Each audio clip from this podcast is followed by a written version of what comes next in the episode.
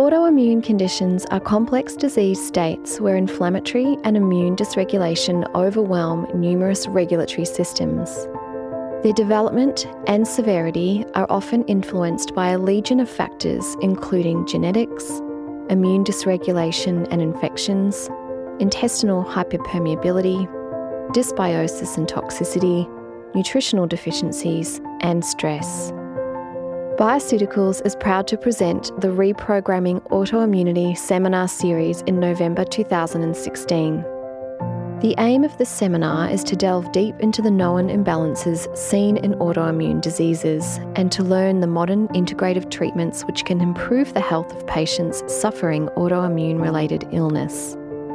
You will leave the seminar confident in assessing the complex imbalances seen in various autoimmune disorders, prescribing safe herbal and nutritional medicines to combat immune imbalances and recommending effective nutritional and lifestyle interventions for the management of autoimmune disease symptoms. Your presenter, Belinda Reynolds, is a dietitian and senior educator for bioceuticals who has shared her wealth of knowledge across Australia and New Zealand.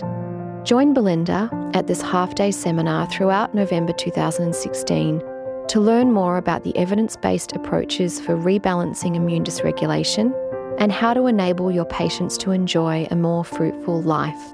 Register now for this important education event at bioceuticals.com.au slash education slash events.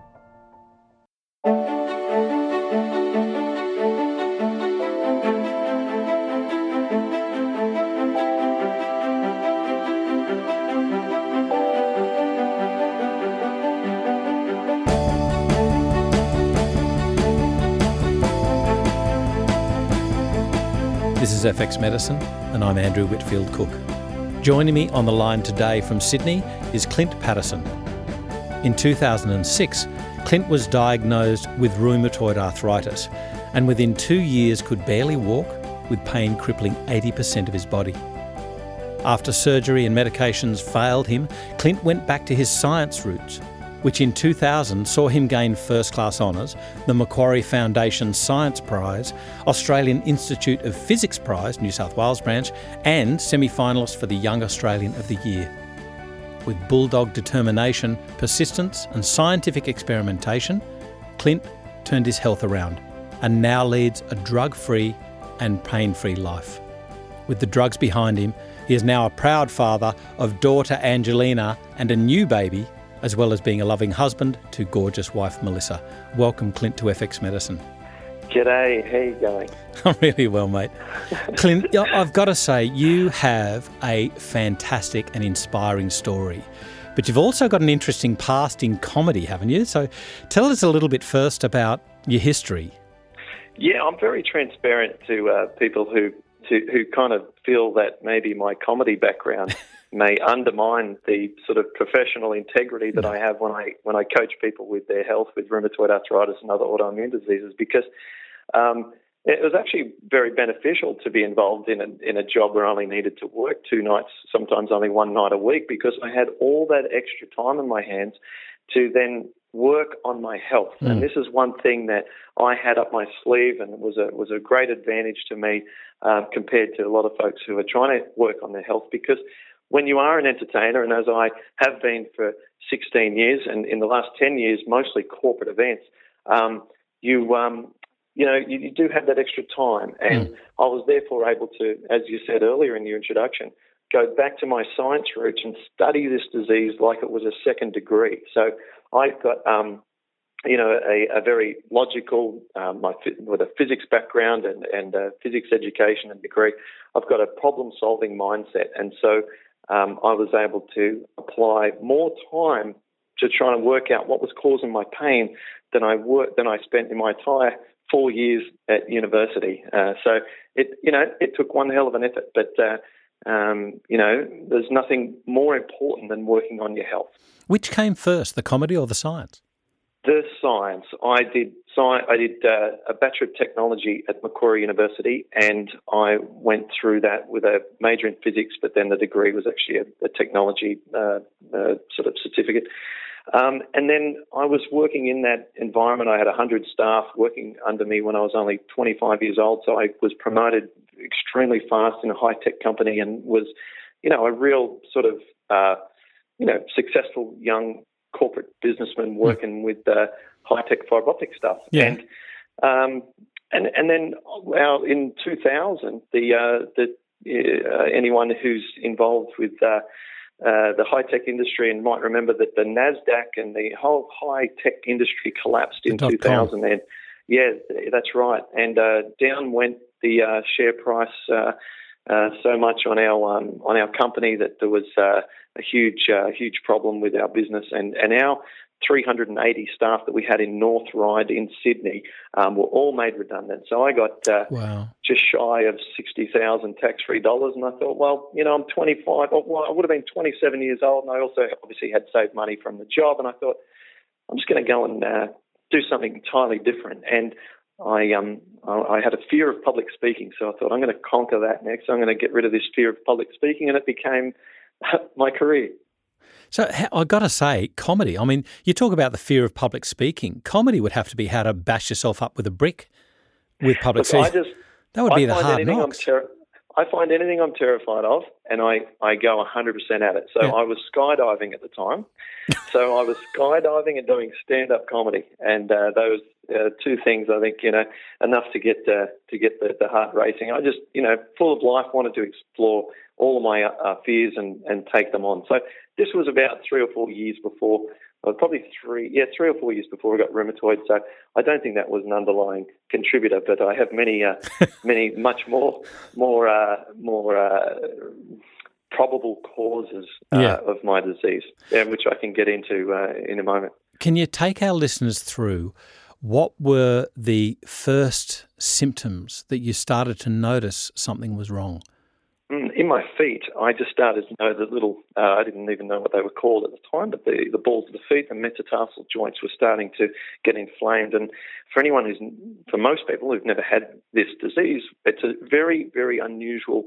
Um, you can tell something's wrong right away when your metatarsals of your feet are inflamed because you've never had pain there before. It's a part of the body that has never created a, a trigger or, or, or an alert. And so when I had pain in those uh, that balls on my feet waking up in the morning. And I was in Brisbane doing shows, doing stand up shows for two weeks up there. And I, I was waking up in the morning with these, these pains in my feet. And so that, that concerned me, um, but nothing too much because I had always been healthy. I was cross country champion at, uh, at school and I was sports captain at school and sports captain at university and my college. You know, I, I ran the city to surf, the, the, the Sydney race um, without training uh, in 69 minutes. I was top 5,000 out of 100,000 races, and I hadn't trained in wow. years. So, yeah, I mean, I was fit um, by my own sort of layman's uh, uh, uh view on myself. Um, and so, yeah, um, you know, I just, uh, yeah, I kind of just sort of forgot my train of thought there. But, but yeah, so I mean, uh, I got the symptoms in my in my feet and, and didn't think much of it. But then I went and uh, started to uh, get uh, pains in my fingers not long thereafter. Right. And and I was playing a game of touch football, and I remember running onto the field. Gosh, my feet are hurting as I'm running on to play touch football. This isn't right. And in a in a stroke of horrible fate, I actually because um, I hadn't been training, been a long time since I'd run out to play touch football. In the week of hell, uh, I tore my ACL playing touch football in that in that match. So I had I had the pains in my feet the week before. Ran onto the touch field uh, to play touch football. Tore my ACL. Fingers started to hurt, and then I had a, a, a complete tear ACL and, and diagnosis of rheumatoid arthritis within a two week period. So it was a horrible, horrible time. And uh, yeah, so um, uh, consequently, the rheumatoid, which does tend to um, like to go to areas of the body that are damaged, uh, really then started to take hold on my left knee. But it's not like the osteoarthritis wear and tear thing. It's a little bit different, isn't it? Can you explain uh, a little bit about that inflammatory process? Yeah, most definitely. So the way I describe it um, is actually a similar way to one of the first descriptions I ever got from um, the rheumatologist, which said it's actually like multiple sclerosis So, and, and it is that severe. It is something that absolutely destroys your life. It ruins families, relationships. Um, it causes, uh, on average, a 13 year reduction in lifespan, um, which I believe uh, is due to the drug use. The disease itself doesn't kill you, and people, um, you know, um, you know, their mortality rate itself from the disease isn't mm. lowered. I believe that's from side effects of all of the uh, uh, the, the, medications, which are as, as bad as any for any disease on the planet. Well, they're um, often chemotherapeutics. The, they are, and that's uh, that's right. That's a, a, methotrexate, and also, but then you escalate beyond that into into uh, these biologic drugs, which yeah, um, yeah. yeah, where where you just you know you don't have to look far into the into the scientific literature to find that some of them increase cancer by 300%. Um, they cause all sorts of uh, additional side effects uh, with regards to picking up infections and the things that the drugs themselves cause the immune system to be so depleted that the body can't fight off things that then ultimately cause the mortality. Yeah, so that's yeah. what happens. Yeah. Um, uh, so yeah, but when, with the autoimmune condition, um, the body's attacking itself.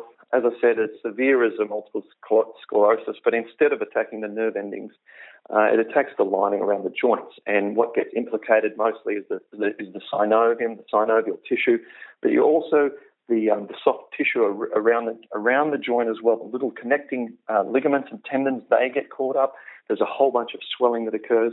And the classic photograph of a rheumatoid arthritis hand is one that mm-hmm. the middle knuckles of the, of the fingers are all swollen and it's very hard to create a fist.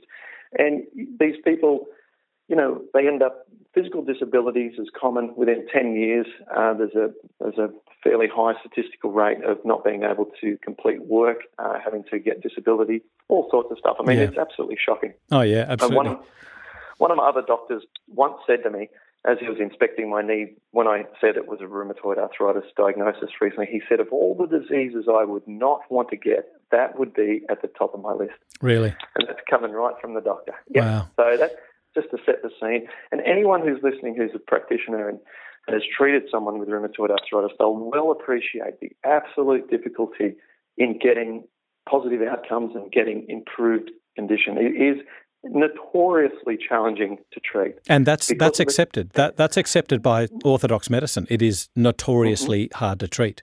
Absolutely. Mm. And I have uh, a podcast of my own, and, and on that podcast, I invite uh, doctors who I have I hold in high regard to come on, and they talk about how they treat rheumatoid arthritis, and ones that are uh, uh, sympathetic and, and, and use complementary treatments to the ones that I encourage.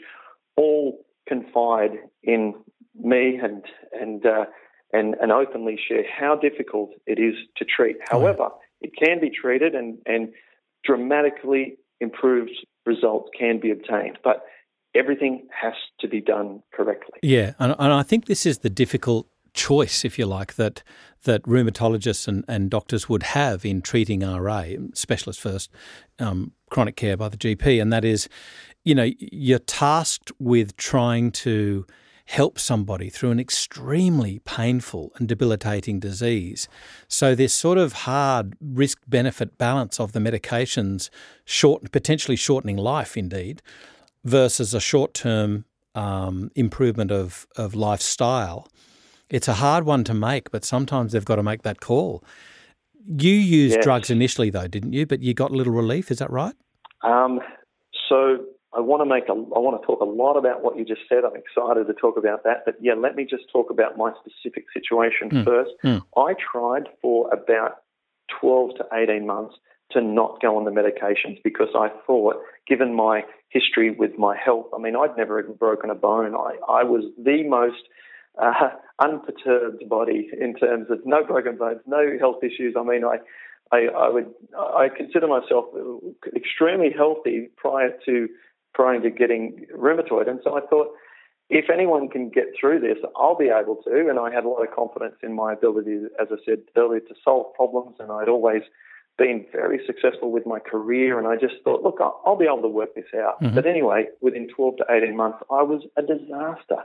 So I tried various changes to my diet, nothing, nothing like what I now recommend because I didn't know the extent of the, the changes you have to make, and I didn't know how to get the detail right.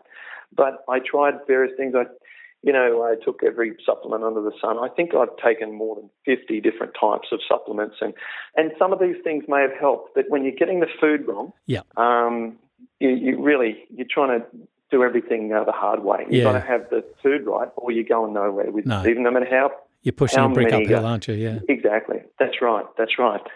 So, with regards to your comments about the drug treatments versus lifestyle changes, there's several several factors at play there when someone first goes to their rheumatologist after they eventually get an appointment, probably two to three months after diagnosis by a blood test.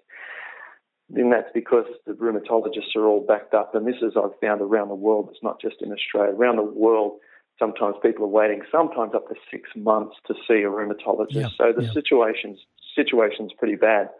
Um, now, when they go and see the rheumatologist, the rheumatologist, and if I can speak in broad general terms, does not recommend any dietary changes, nor believes in any dietary changes, and in fact can get quite offended when dietary changes are discussed because they have uh, not read about any improvements in the scientific literature from people making dietary changes with their with their outcome for the disease, and nor have they seen many patients come back and make tremendous improvements from dietary changes. But in the first instance, with regards to the medical literature, there are studies that show the improvements that can be made, and um, although I feel there's still room to be move, room, room to move in that area because Mhm. a lot of the studies were on a small scale. Yeah. They're, they're, they're just hidden amongst thousands of studies about drugs, and you just can't find them. Um, but secondly, the studies, I don't believe a study has been done on the ultimate way forward with this disease. And all of the uh, specifics that I've included in the program that I get people on, and, and I have had uh, a stop-start almost uh, trial done on on our program, and didn't eventuate because a key person moved into a into the corporate world and out of the research field. Um, and uh, but it, but we're looking at, at, at continuing that path and trying to get it done uh, in the future because I think that we can um, we can demonstrate through clinical trials how much can be done, and we can try and get the word out there more. But even right now, there is um, you know enough to to to uh, you would think for rheumatologists to recommend um, at least a uh, at least a basic dietary change to everyone, but it doesn't happen, and in fact, it's No. discouraged. This is what I really can't understand. Aside from the fact that they may not favour certain dietary factors, like, for instance, what we'll talk about your approach today, Mhm. apart from that, they should at least be aware of the dangers of poor dietary choices like trans fats, lots of high sugar foods, and you know refined carbohydrates, because these are known pro-inflammatory agents. That's Well, not that. There's so. no question of that. You would think so, Yeah. but I can tell you with 100% uh, of an educated comment from hundreds of people giving me feedback from hundreds of rheumatologists' conversations around the world, they don't even suggest Wow. that. They're not even at the at the Jamie Oliver level of let's reduce sugar. They're not even at that level. They're just it doesn't matter. Wow. hmm It doesn't matter. Yeah, that's crazy. Now, there are a sprinkling, a tiny fraction of the rheumatologists who do know the basics, like you know you've just described, or not even as much as you've just described from, from your educated comments, but just from a, a they have a layman's view on diet, the same as anyone else. Mm. So they might say, oh, you might want to cut out, you know, a little bit of your fast foods and stuff. But honestly, I rarely hear that. It's just no changes are required Wow. to diet. Yeah, we'll do it Mhm. all with drugs, and yet they admit that it's poorly controlled. So Yeah, it's a, it's, That's right. they should like. uh, This is the thing that I, that gets my mind is say if given that you've got nothing to offer your patients or, or that you know the things that you have to offer your patients aren't even satisfying your clinical judgment your clinical satisfaction Mhm. doesn't it seem medically reasonable to investigate something that might have some chance of, of some success? But Yeah. I, I, I would certainly urge everybody who has a diagnosis of RA, indeed any practitioner who is treating any rheumatoid arthritis patients or look managing um, them to look and read and watch um, the movie that you've got um, the story on your site. That's the Paddison um, program.com. So P A D D I S O N P R O G R A M dot com, uh, where you quite humorously, I've got to say, you talk about your story because it's a, it's a very good talk on there. But this is where you detail, at least partly, the program which you devised. Can you mm. take our listeners through some of this, please, Clint? Because it's it's really quite inspiring.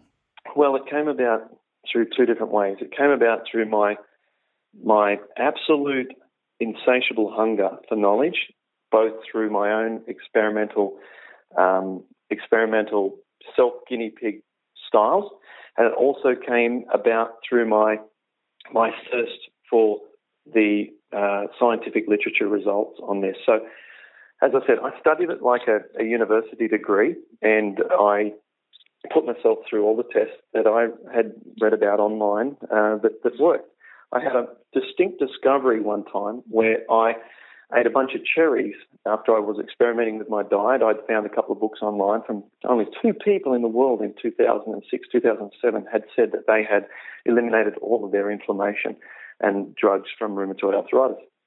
And uh, I read both of them, and both of them had made massive changes in diet. And so I'm like, okay, but I implemented both of their different strategies at different times, and and quite quite bad results, to be honest. So when I started uh, doing these changes, I was eating a lot of cherries. You know, the, the layman knows that or thinks that cherry is good for arthritis. Yeah, yeah with gout anyway. But yeah, yeah. So I'm doing this one time, and I got a violent food poisoning reaction because they weren't washed, and I'd eaten them straight off, uh, straight out of the supermarket without washing my hands and without washing the cherries, and they'd been imported from the United States. Now, my pain went away completely after vomiting and having diarrhea for 24 hours. Now, I don't mean I had a pain reduction. I mean, I was, in inverted commas, cured. Yeah. I mean, gone. Yeah. Now, when I tell this story in front of groups of people with RA, like support groups and stuff, I see everyone's head nodding. We all know this experience because people find that when they don't eat, the pain goes away. And sure enough, I was able to locate some studies online that showed that if you take, in, for instance, in one particular study, 14 patients on a water fast all had rheumatoid arthritis. By the end of the 14 days, all their symptoms was gone. Like they were all back to normal. Like had no disease symptoms. But then they brought back the food, and it didn't seem to matter what food you brought back. All the symptoms came back. Okay, so this leads us into this whole supportive. Um, uh, state of, of the concept of the leaky gut and, and that the food particles are leaking into the bloodstream. So, you know, a lot of educated practitioners who, who, who treat patients on a daily basis. And I've worked with a lot of naturopaths and spoken at a lot of events where naturopaths are the predominant um, audience members. And it, you know, it doesn't have to be laboured that uh, leaky gut is sort of one of the underlying causes for most conditions. And so I know I'm preaching to the converted with that. So we've got particles from the from the food leaking into the blood, then causing a molecular molecular mimicry. The body sees the food proteins as a as an antigen, it develops an antibody to that, and then accidentally starts attacking the lining of the joints, which looks very similar to, for instance, cow proteins and things, because of the finite number of ways that you can put together amino acids to create um, animal proteins. And so um, we've got that going on, and then in, occasionally people who just just I've, I've these are my own statistics now, but about one in about twenty people when they don't eat, they do not improve. Right. And what's happening with these one in twenty people is that the the lining of the bacteria, the bacterial overgrowth in their gut is all so the bacteria is also leaking into the bloodstream in the absence of food, and it is the proteins in the bacteria that are also triggering the uh, molecular mimicry, so the body's creating an antibody to the bacteria that's leaking in it because there's a bacterial overgrowth, there's a lot of bacteria going in. So these people are harder to treat because their body is so it's got such severe leaky gut that even in that fasting state, their own gut bacteria is leaking in their blood and causing a, a response. So, but regardless of whether case A, which is like 95% of people, or case B, you've still got the same underlying cause. Now, this this um, you know, you talk about bacteria, this concept of bacterial priming, if you like, for rheumatoid arthritis. I think um, I think it was Proteus um, versus another arthralgia called uh, ankylosing spondylitis. There's a professor in England, Professor Alan Ebringer, who's done some very interesting work looking at bacterial overgrowth and a cross reactivity with um, human leukocyte antigen. Now, what he talks about, what he espouses to, is that Klebsiella basically has a cross reactivity with ankylosing spondylitis. And I'm pretty sure it was Proteus um, species have a cross reactivity with rheumatoid arthritis. Some researchers say that it's a broader array of, um, you know, um, bacteria and, and other bugs that, that they cross react with. But anyway, mm. it's a little bit juxtaposed in that Alan Ebringer says get these um, teenagers, usually with ankylosing spondylitis, he said get them off the carbs. Now, admittedly, it's processed carbs. And yeah. he said, and, and he also espouses the use of antibiotics, but he said, get them off, the carbs onto the higher protein. Whereas you're talking about plant food, you're talking about getting them off all of the meat, sort of um, call them substrates for these um, bacteria. Is that correct? Absolutely. Yep. And let's now really hit bullseye on how people can help people with rheumatoid arthritis. Yeah. So here's the thing, and it took me a long time to work this out, but this is extremely well supported in not just animal studies but human studies, and I can put all of these in the show notes for this episode, uh, so you can you can have your practitioners log in and, and get all the references and, and, validate all of this. Wonderful. The problem is Great. fat. The problem is fat. Now, fat, quite simply, causes intestinal inflammation. Fat causes inflammation. There's about seven animal studies, rats, mice, sort of stuff that, that demonstrate this, and there are human studies that demonstrate this as well. Um, and it's a and it, it is it is the medium chain fatty acids, uh, things like vegetable fats, dairy products that really start to aggravate the inflammation in the gut.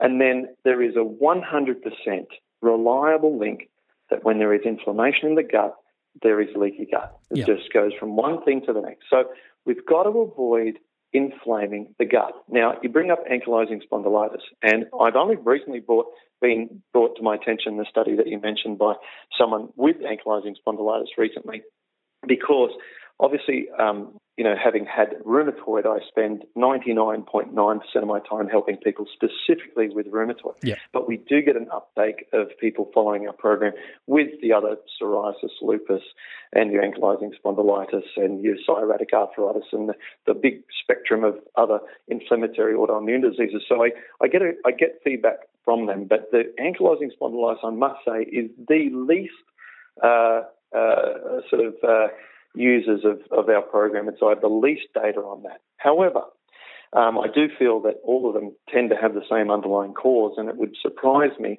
that um, the treatment for one does not improve the conditions for another, given that, with the exception of only a few, ankylosing spondylitis is one of them, just to lack of lack of users.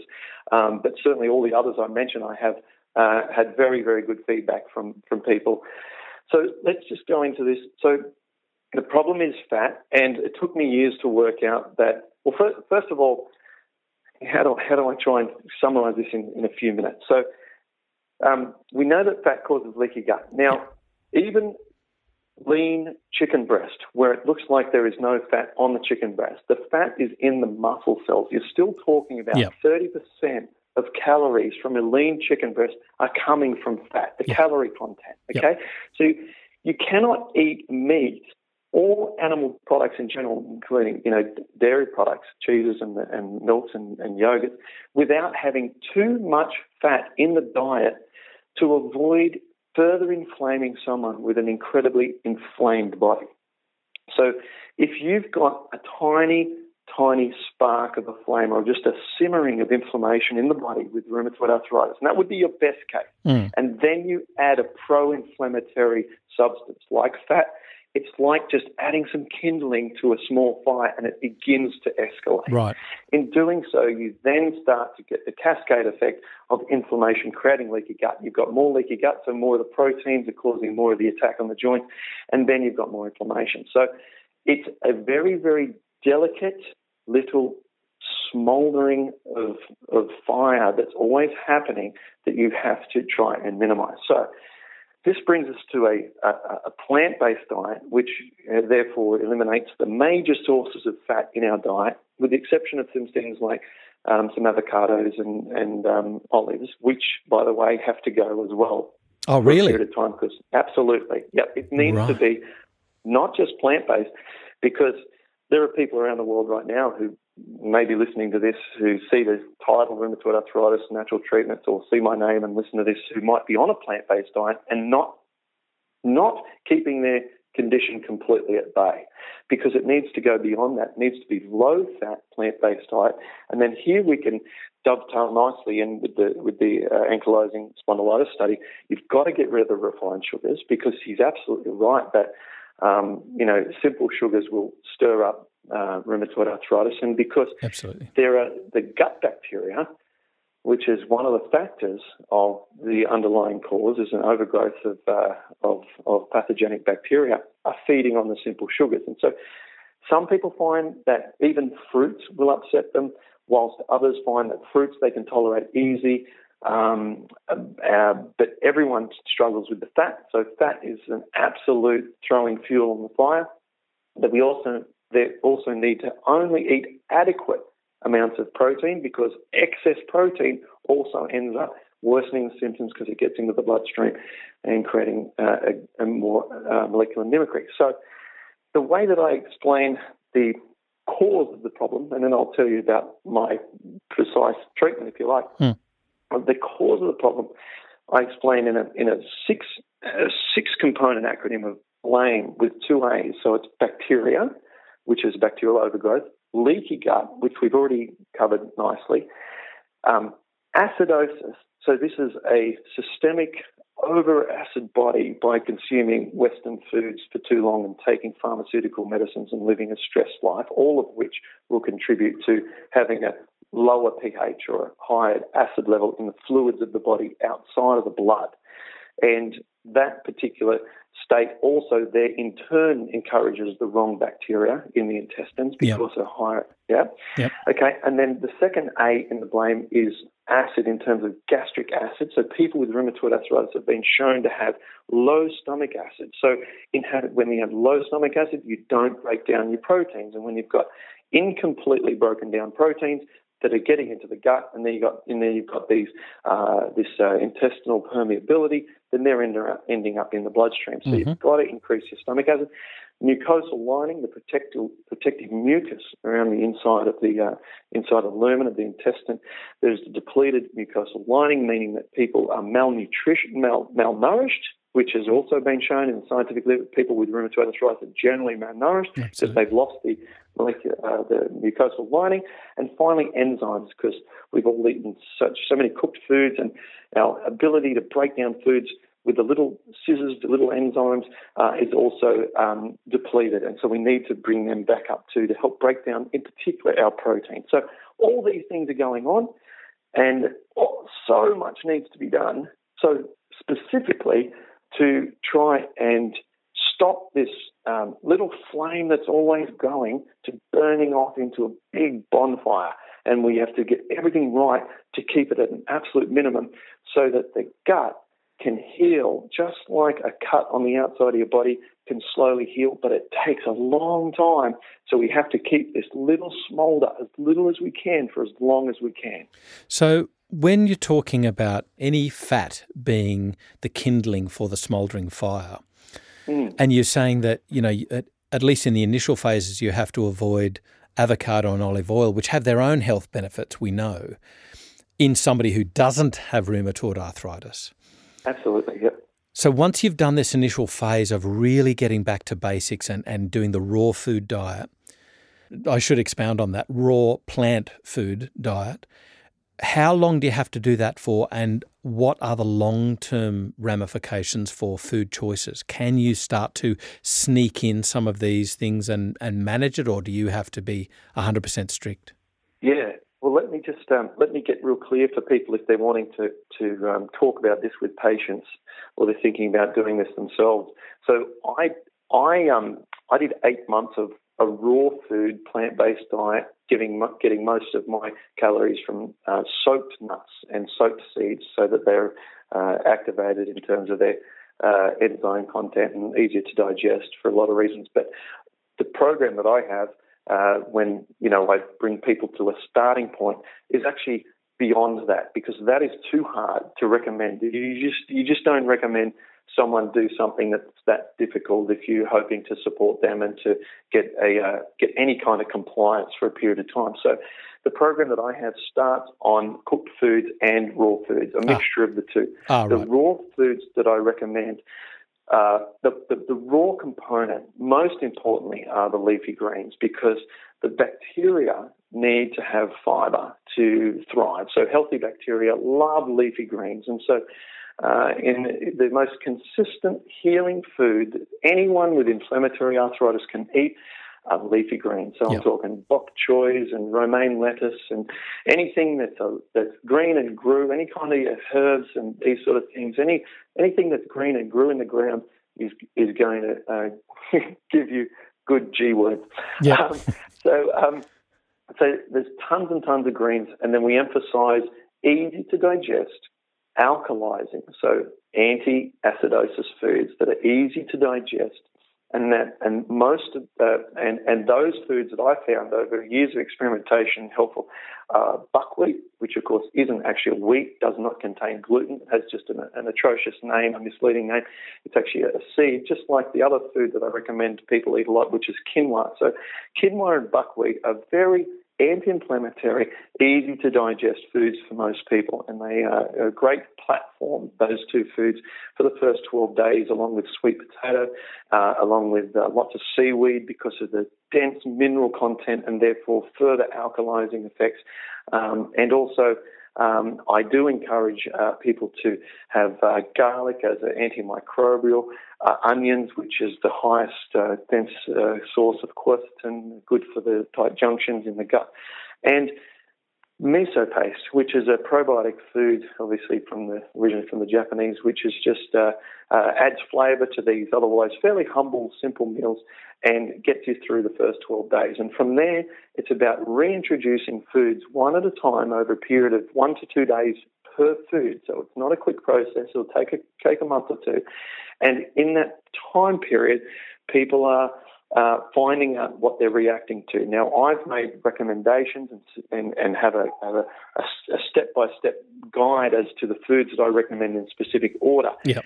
But it's not the same for everyone. Some people, as we talked about earlier, respond terribly to the sugars in fruit, so they need to put fruits aside for a while, whilst others um, find that the protein, higher protein foods are really uh, challenging. And so, Jen, I try and sidestep both of those um, uh, for, for a period of time after the first 12 days and, and, beyond. And meanwhile, I forgot to mention as well, people are drinking celery and cucumber juice. So no sugar, just this juice of celery and cucumber, which is cooling, alkalizing, uh, and uh, has excellent anti-inflammatory effects. Uh, effects. And so I you know, get a lot of people saying that all they you know, a lot of people listen to my free information and, and don't end up uh, doing the program in full, but just say that they've just uh, started doing selling cucumber juices between meals, and that alone has helped them to not have to take wow. something like their daily non-steroidal anti-inflammatory drug or something like that, which is fabulous. So for our Australian practitioners, if you log on to fxmedicine.com.au and put in your details there,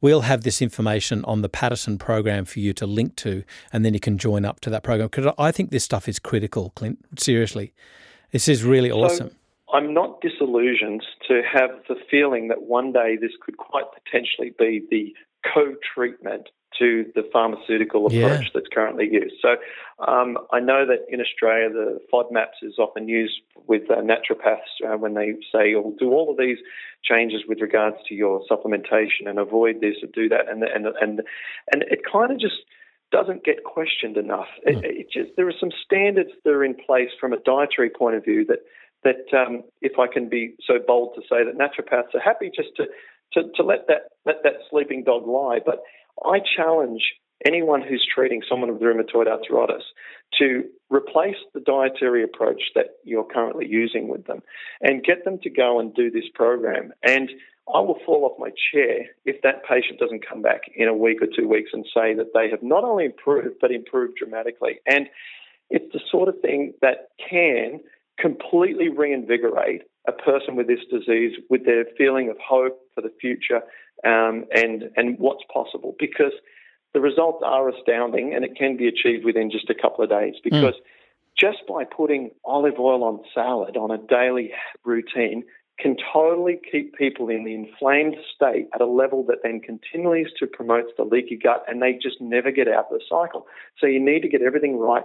And, uh, I just hope that uh, people are, uh, um, you know, open-minded and, uh, and entrepreneurial enough to, um, to, to encourage this because the results speak for themselves. Yeah. So so the thing that I noticed there is that you were using activated and nuts and seeds as well as mm. buckwheat and quinoa. So does that give you your complete protein so you're not missing out on any essential amino acids? It would, wouldn't yeah, it? Yeah, so quinoa and buckwheat are both complete proteins. So that's one of the great things about them is that there's no no uh, amino acids missing at all. So yeah. you can actually uh, you don't you know you could just live off quinoa alone from an amino acid point of view. Um, and with regards to the soaked nuts and seeds, um, I um, yeah, I kind of ask people to reintroduce them later uh, with this sort of gotcha. with the with the program that I that I put together for others. I use them in the early stages, but it's it's something that I hmm. find um, you know, I'm, I'm, trying to emphasize after the first 12 days for people to start to get back onto very useful foods, yep. things like potatoes, and try to be able to eat some brown rice or some even some basmati rice, things that make their day to day desire for satiation fairly easy. So that if, and, and and given that they're only doing maybe a couple of foods a week, three or four different foods at the most a week, um, I, I, I want to postpone some of the more uh, less conventional things like the soaked nuts and seeds, just because it doesn't look good in the workplace when yeah. they show up and they're eating that, that sort of stuff. Yeah. I want them to get onto useful things quickly. The the funny thing is, I'm looking at some of that and I'm actually salivating. Like, you know, see, cucumber and celery juice to me is like yum. Um, miso paste, oh my goodness. But anyway, well, um, right. well that, what that tells me is that your signals from your gut bacteria that are influencing you through the gut brain axis and creating desires for those foods to self perpetuate those healthy foods. So mm. that tells me right off the bat that you have a healthy gut bacteria and you have a healthy diet. I've got Japanese bugs. No, anyway. That's right. You're overgrown with Japanese. Yeah. So I, I, have to ask though, when you've got people that are used to a, a standard Australian diet that is sad, mm-hmm.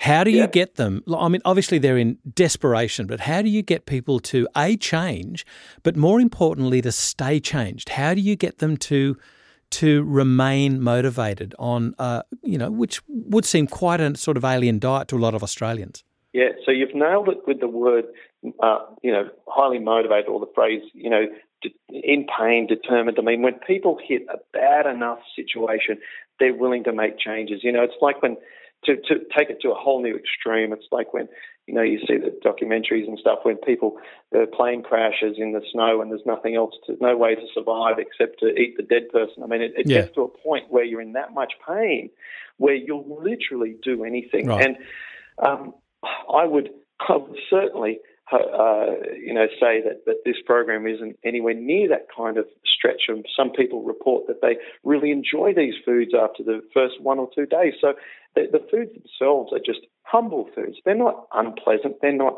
They're just not covered in cheese and oil. They're yeah. not on a bloody, you know, crisp bread piece of highly processed flour. These are foods that are wholesome and designed to heal and nourish the body. So the first thing is getting them onto it is not uh, not the hardest sell when they're willing to try anything and the drugs are killing them and the yeah. pain is killing them. Um, and so keeping them on it um, is partially because the results help build momentum and enthusiasm and um, determination. So when people see that they they can now create a fist, or if people can now put on a, a wedding ring they haven't worn in years, or they can now walk up and down the stairs, or open the jar, or turn on the tap, when they start to do these things, they feel elated, and it's a situation where um, the good feeling drives more effort. Yeah. So so that's one part of it. But then there are that, that there is another part of it where I've set up another uh, unit to what I offer for people in this situation, which I've set up an online community because I was yep. seeing people dropping out, not not having any support, their husband and wife or uh, their children, and not interested in eating healthy because they either uh, you know don't believe it'll work or they just just too they, addicted. They don't have the impetus. Yeah, if, if they, they, don't, have, have RA, exactly, yeah. exactly. And so I've set up an online community that my uh, clients have access to, um, in which I also coach people. So I'm active in there every day, and, and it's like an online Facebook, but it's a private uh, where everyone's privacy is protected yep. and people can talk openly about their condition. And there's been three different studies that have been uh, conducted on people with RA that show that talking about, writing about, and having a social support around all around uh, rheumatoid arthritis, all in separate studies, have shown clinical improvements in those people who've had those uh, that, that, that situation. So they need to write about, talk about, and have people to listen to them about their disease and their problems, and it all helps clinical outcomes. And that's why uh, I set this up is to help people get better results and also help people to stay on it. So that's the way that I offer for people who are struggling, and then everyone else uh, don't need that because they're just motivated by their result. Yeah, I, I think as an as an addendum to you know maybe ask, plead with any rheumatologist or, or anybody treating rheumatoid arthritis sufferers that looking at some of those foods that you used, none of those are nutritionally deficit. And that even if you had these people on those foods for two weeks, it's certainly got, not going to cause an issue.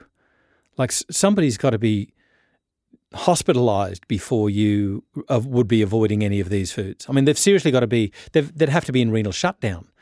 Um, well, that's right. So yeah. these foods are safe for everybody. And, and so even if you just give it two weeks and then let, let the proof be in the pudding, pun mm-hmm. not intended, forgive me. Um, but even if you did that, then you can at least make an objective assessment rather than looking at the absolutely atrocious dietary research that was done on rheumatoid arthritis. I looked at a couple of it, a couple of the things, and that you know they basically regressed it down to sodium, and they found no significance. It was it was it was ridiculous. So, yeah, you know, when if a rheumatologist is going to be assessing diet, don't assess this one as diet because it's different. Mm-hmm. And that, and that's why I, I remember, you know, we've had a great conversation. It's gone fast. I remember when we were talking about it right at the start. Um, I talked about how rheumatologists don't tend to see people come back in and get any improvement from their dietary changes because they're going out and they're doing things like the paleo diet or they're going out and they're just deciding to eliminate nightshade vegetables or yeah. what they're doing is they say let's do the mediterranean diet and they're all doing these various things that are fundamentally shackled fundamentally flawed. One of the greatest dietary aggravators reported in the literature of a study of the last 10 years is meat. How can you possibly go out and do a paleo autoimmune process that involves meat in the diet and ever get off all your drugs, get rid of all your pain, and be able to slowly reintroduce other foods and expect to have somewhat of a normal life again. It just doesn't work. That's why people on paleo diet and these other diets that I mentioned come to me and they say, I've tried these things, I got worse, and here I am. Now, some of them improve quickly at the start because we all know if we're involved with helping people with inflammation that you eliminate dairy products and everyone improves from yep. everything. Yep. Yep. Like you take dairy out of the picture and the whole world would be 50% healthier overnight. However, um, once you take dairy out and uh, and take oils out in the case of some of these diets, um, but if you retain one of the greatest aggravators, you just will never finally get it fully under control. And mm. so, yeah, I mean, I, I, I, think that I think one of the things is people people associate the, a healthy diet with something that you can use in a clin- clinical diagnosis of something like rheumatoid arthritis, and that may not be the case you know, like uh, a Mediterranean diet is certainly well um, researched with cardiovascular disease, but that's not mm-hmm. an autoimmune condition that involves rheumatoid arthritis and destruction of joints. You've got a, a totally different um, p- pathology going on. So, mm-hmm. a quote unquote healthy diet is not necessarily a rheumatoid arthritis healthy diet. No, because just to just to really emphasise that point, there's the studies that have done on people with rheumatoid arthritis in terms of their actual what's going on at a molecular level hmm. inside mm. the gut, hmm. inside mm. their intestines. People with uh, intestinal disorders don't even have the degree of destruction of the gut wall that people with RA have. Yeah, yeah. People with RA are at the absolute extreme end of dysbiosis of, of, of chronic chronic intestinal disorder. Yeah. It's like uh, as bad as it can get. So it's not a joint disease. yeah, no, you've, you've got one hell of a problem in your gut, and your joints are taking the brunt of the uh, consequences of that. But um, uh, someone who's trying to uh, improve their likelihood of, of not having a cardiovascular event um, uh, do not need to go to the same extremes that someone who has an absolute uh, shambles of a digestive system, like in the case of rheumatoid arthritis. Yeah, that's right. So I've got to ask because the testimonials on the paddisonprogram.com are glowing. And, and, and you know skeptics or detractors might say, oh well, they're the the converts. So I've got to ask the other end of the question they're the ones who got really great relief early on. What's the worst result that you got from using the Paddison program? So I don't know that there's anyone who hasn't improved, but people, there are some people who come around every now and then, and I have a lot of clients now. We're up around the 7,000 mark around the world, and of which I communicate with a lot of people in our online community on a regular basis. So I get feedback constantly mm-hmm. about uh, people's uh, response to this program. Yep. And the people, and this is interesting, I'm, I'm really glad you asked this. It's not how long you've had the disease that indicates how well you'll respond to this. And it's not how bad your diet was leading up to eating to changing your uh, diet and starting the Paddison program. Uh-huh. It is what drugs you've been taking prior to starting that is the greatest indicator to how well you will improve. People who have been on prednisone for several years, or people who've been taking long term antibiotics, or in the most common instance, people who are taking non steroidal anti inflammatory drugs on a regular basis to keep their pain low are the most difficult people to heal. It's because uh, pretty straightforward here. Prednisone causes leaky gut. It depletes the mucosal lining, exposing the epithelium to all of the food particles as they pass through it. The antibiotics are like a nuclear bomb on all of the civilians in the uh, in the gut, and your non-steroidal anti-inflammatory drugs are absolutely atrocious in terms of creating gut inflammation and in terms of creating leaky gut. And when you combine non-steroidal anti-inflammatory drugs with prednisone, you get a twofold effect in leaky gut, and lots of people are doing this. And so, the hardest people to heal are the people on the wrong medication. Yeah. So, mm, isn't it tragic? Yeah, absolutely. And you look at the prevalence of antibiotics, NSAIDs, prednisone. Yeah, um, well, look at look at antibiotics, NSAIDs. prednisone yeah. obviously is controlled, but but um, antibiotics is a travesty. We're finding this is actually a clinical issue now, um, where mm-hmm. antibiotic resistance is not a going to be. It's not a, a, climate control that you know we have to look to in the future. It's here. It's now. It's been and done. Right. NSAIDs, though, over the counter. My goodness, like the abuse of NSAIDs as a quote unquote safe therapy, and especially in yep. children. You've got to be kidding me. I'm just waiting. Agree. I'm just waiting. Oh, yep till we see these uh, teenagers with bleeding ulcers. I'm mm-hmm. waiting. Anyway, mm-hmm. don't get yeah. me started yeah. on that one. Oh, yeah. I, I got to say, like, the, I could go on and on because this is really interesting to me. And I've got to say, it's quite controversial for me because there was these things you said olive oil, and I'm going, what? You know, mm-hmm. Professor Les Cleland at Adelaide Hospital, Royal Adelaide Hospital, did his um, research with um, fish oil as being safe mm-hmm. with standard rheumatoid arthritis treatment. Mm-hmm. But I do yeah, admit so- that this is with standard rheumatoid arthritis treatment and standard rheumatoid arthritis results. Yeah, well, let, let me comment on fish oils. And my comment on fish oils is not as pointed as what uh, I have uh, with everything else. And it's because I never um, had close experience with them for very long myself. Yeah. And because none of my clients take them, I don't get much feedback on them, if any. Now, the thing with the fish oils is that let's say, for instance, that they provide some temporary pain relief on rheumatoid arthritis. And I think that um, it's fair to say that the, the majority of the scientific literature supports that. Let's say that that's the case. Now, what that does is create a wonderful industry for people supplying fish oils and a pathetic outcome for people who are taking them. Yeah. Because all you're doing is just using a different way of Pain trying relief. to get some pain relief That's and right. not addressing the underlying cause. And in the meantime, we're destroying the world's oceans and supplies of fish by out there trying to collect the fish for this for this purpose. And I went to a talk recently, uh, with um, only within the last two months, that said this year off the coast of Chile uh, in South America that for the first time ever there is no allowed fishing for fish oil uh, Yeah. fish because they've depleted this ocean so much that it's now at risk of extinction.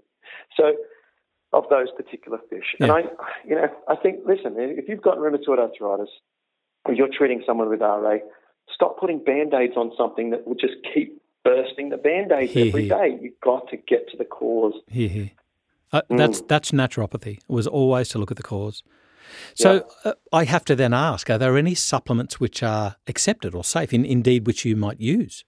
Yeah, yeah, and I love some of them, and I tell people to pop them like candy. Now that's a that's my that's a non-practitioner phrase um, because I'm, I'm obviously uh, Please see your practitioner for dosage. Yeah, exactly.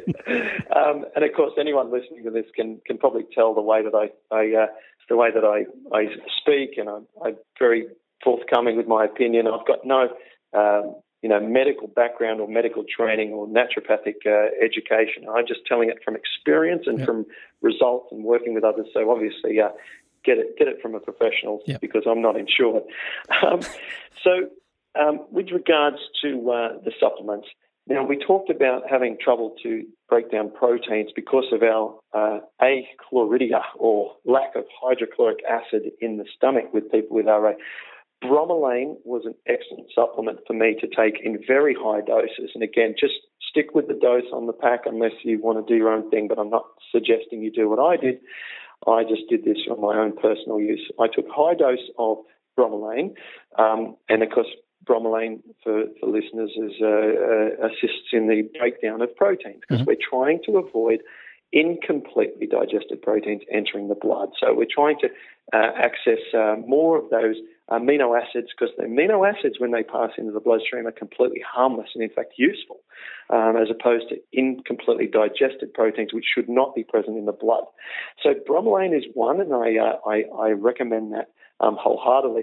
We we we can all agree and pat ourselves on the back that there's no arguments around probiotic supplements. We all should um, encourage probiotic supplements for um, for gut health, and I'm always talking about uh, a non-dairy uh, probiotic supplement uh, with a vegetarian capsule, so that you've got no animal products present.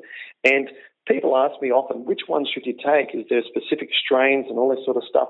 And I think that on this topic, we really overthink it. And I think the answer to this uh, is always just buy as many probiotics that are on special, take them at different times, different strains. Yes. Just get them into you in vast quantity because the diversity of the bacteria is just as important as the quantity. So let's not get caught up in brands. Let's not get caught up in um, strains. Just do it. Just get into them. And if they cost a lot of money, then get what's on special and get them at the time of the month when your health food store has a discount and, uh, and have them on the shelf, either refrigerated or shelf uh, bacteria, uh, sorry, uh, probiotic. Both are good. Just Yep. get into them. Get into it. Um, yep, get into them. Um, now, I also like potassium because a study's just, it's one of the only times when I actually like to do nutrient therapy. You know, we, we, I like everything's got to be whole food, but nutrient therapy with potassium has proven beneficial in a clinical trial. So it's hard to argue against the only change being done over a 60 day period. For people with RA, they just gave them potassium supplements and they gave the other group a, a, a, uh placebo. And dramatic difference. There was the potassium helped them. And so very hard to argue against that. And one of the thoughts behind that is again due to the chronic metabolic acidosis. The people with RA have an elevated uh, uh, acids uh, in their body, and um, this is a way of bringing that down. Mhm. And it's also supported by another study where potassium was included with some other um, minerals, so that it was just one of several, like uh, magnesium, uh, calcium, in a in a in a alkalizing mineral supplement, and they got the same positive results on a group of people with rheumatoid arthritis. So hard not to recommend um, potassium for that reason. Um, in, a, in less of a specific supplement, but more of a general, uh, you know, thing that can be purchased from your naturopath or from the health food store is just again, alkalizing minerals. And I like these in the form of these ultra greens. So yep. things that are, you know, things like spirulina and uh, uh, all of these uh, mixed greens, because all of these greens uh, are just so helpful for um, alkalization. And then also, um, uh, I, I kind of just for completeness suggest people take a B12 if they are not eating any animal products because we don't eat our foods close to the source. We aren't picking up any soil when we eat our carrots and our potatoes these days. And of course, the bacteria comes, the B12 comes from the soil. And in back in the day, humans would eat close to the soil. And, yes. and you know, hundred couple hundred years ago, if we were vegan, we would not need to uh, take B12 supplements. But these days, the foods are, are, well distanced from where they came from. and we lose that bacteria, we lose the soil. Things are overly cleaned, and so yep. B12 for completeness.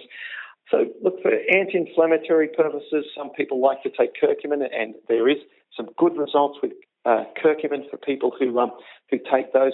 But I would only encourage people to take curcumin if they're trying to transition off a non steroidal anti inflammatory drug. And the reason I say this is because people will really become fixated on the supplements as their savior. Yeah. But we really have to shift focus onto the diet, and something we haven't even talked about, but is so critical as well for RA, is exercise. Mm. It's just so important. So I want people to have two things on their mind when they wake up heal the gut with the foods and get out there and exercise to substitute the need for pain killing drugs that day. Yeah. Because enough days consecutively without having to take the non-steroidal drugs and substituting it, not just cold turkey, but getting something in place of it in the form of cardiovascular exercise for 30 or more minutes a day above walking. More, I'm talking like getting on a treadmill or going for a swim or going to Bikram yoga, something that really elevates the heart heart rate. There lies an anti-inflammatory powerhouse. Yeah, that's right. So we have to, yeah, replace those painkillers, allow the gut to heal for a few weeks, use the exercise, and use the diet. And you cannot not improve if I, you do these things. I couldn't agree with you more. I think people need to really read that word called supplement. It never says mainament. It's supplement. Yeah. It's to supplement, supplement yes. what you're doing yes. with the diet um, and yes. exercise. So I, I, can't thank you enough for taking me through this day, taking us through what you've experienced and, and indeed what you proposed today. This is really, really interesting, confronting, controversial, absolutely. But heck, you talk about 7,000 people. This oh, is yeah. something that and really needs looking into. It is, and um, you know, we could again. I, have taken up a lot of your time. I, am not sure how long your normally episodes go for, but I do know we've we've covered. This is all good stuff. This is great. Uh, but but yeah, I, I do anticipate because I'm sort of once I set it as a goal, it will happen. I anticipate that we'll do a trial on this, and yeah. I have lots of uh, lots of support. People in high areas, particularly in the US, I've got lots of close contacts now in the US uh, who are very very prominent plant based doctors and rheumatologists and things who are very interested in this. Um, and then um, I, I, do hope also that we can just, uh, I want to put forward to, to rheumatologists a, a, guide that I've been working on recently, which uh, I hope to disseminate to all of my, my Paddison programmers around the world because they all want to get into their little hands the evidence that supports what they're doing so that we, as a ground, as a grassroots group, educate the, the, the medical professionals. And I think that's, that's a real possibility. I mean, yeah. I've got I got a lot of supporters who are who are really passionate about helping me help spread this word, and it's because when people have lives improved, they feel indebted to help spread the word to others or to help.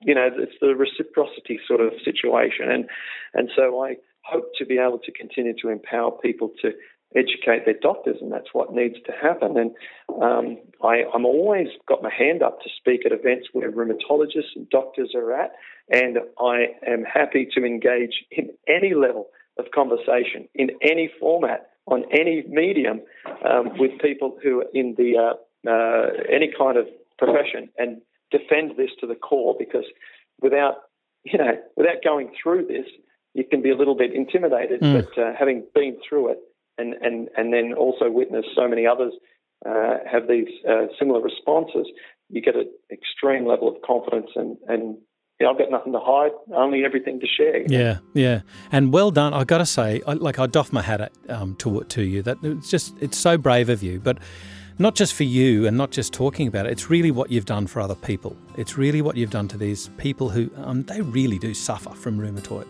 when we were able to get my blood test back and I was I got off the methotrexate and uh, there was still a lot of healing to be done with regards to my knee joint. It took a long time to, to build strength back up in the knee and a lot of things. But Melissa said if we can only help one person by documenting everything that we can into a way that we could share with others, then it will be worth it. So that's what we did. I took all the all the lessons I learned and all the science that I had, had used to, to justify the decisions I made and I put it all together. And that's where the Paddison program began. And um, yeah, it's, it's just grown from there. And well, so we've just been well, yeah, I tell, trying to support it. I tell you what, any medico could argue an N equals 2 study as being underpowered. It's very hard mm-hmm. to argue 7,000. Mm-hmm. Um, so mm-hmm. I would implore, I would urge all practitioners to look into the paddisonprogram.com. Can't thank you enough for joining us on FX Medicine today, Clint. Well done. I look forward to hearing more from you in the future. Thanks so much for having me. It's a great pleasure. I appreciate it. This is FX Medicine, and I'm Andrew Whitfield Cook. This podcast was proudly brought to you by the Bioceutical Seminar Series Reprogramming Autoimmunity.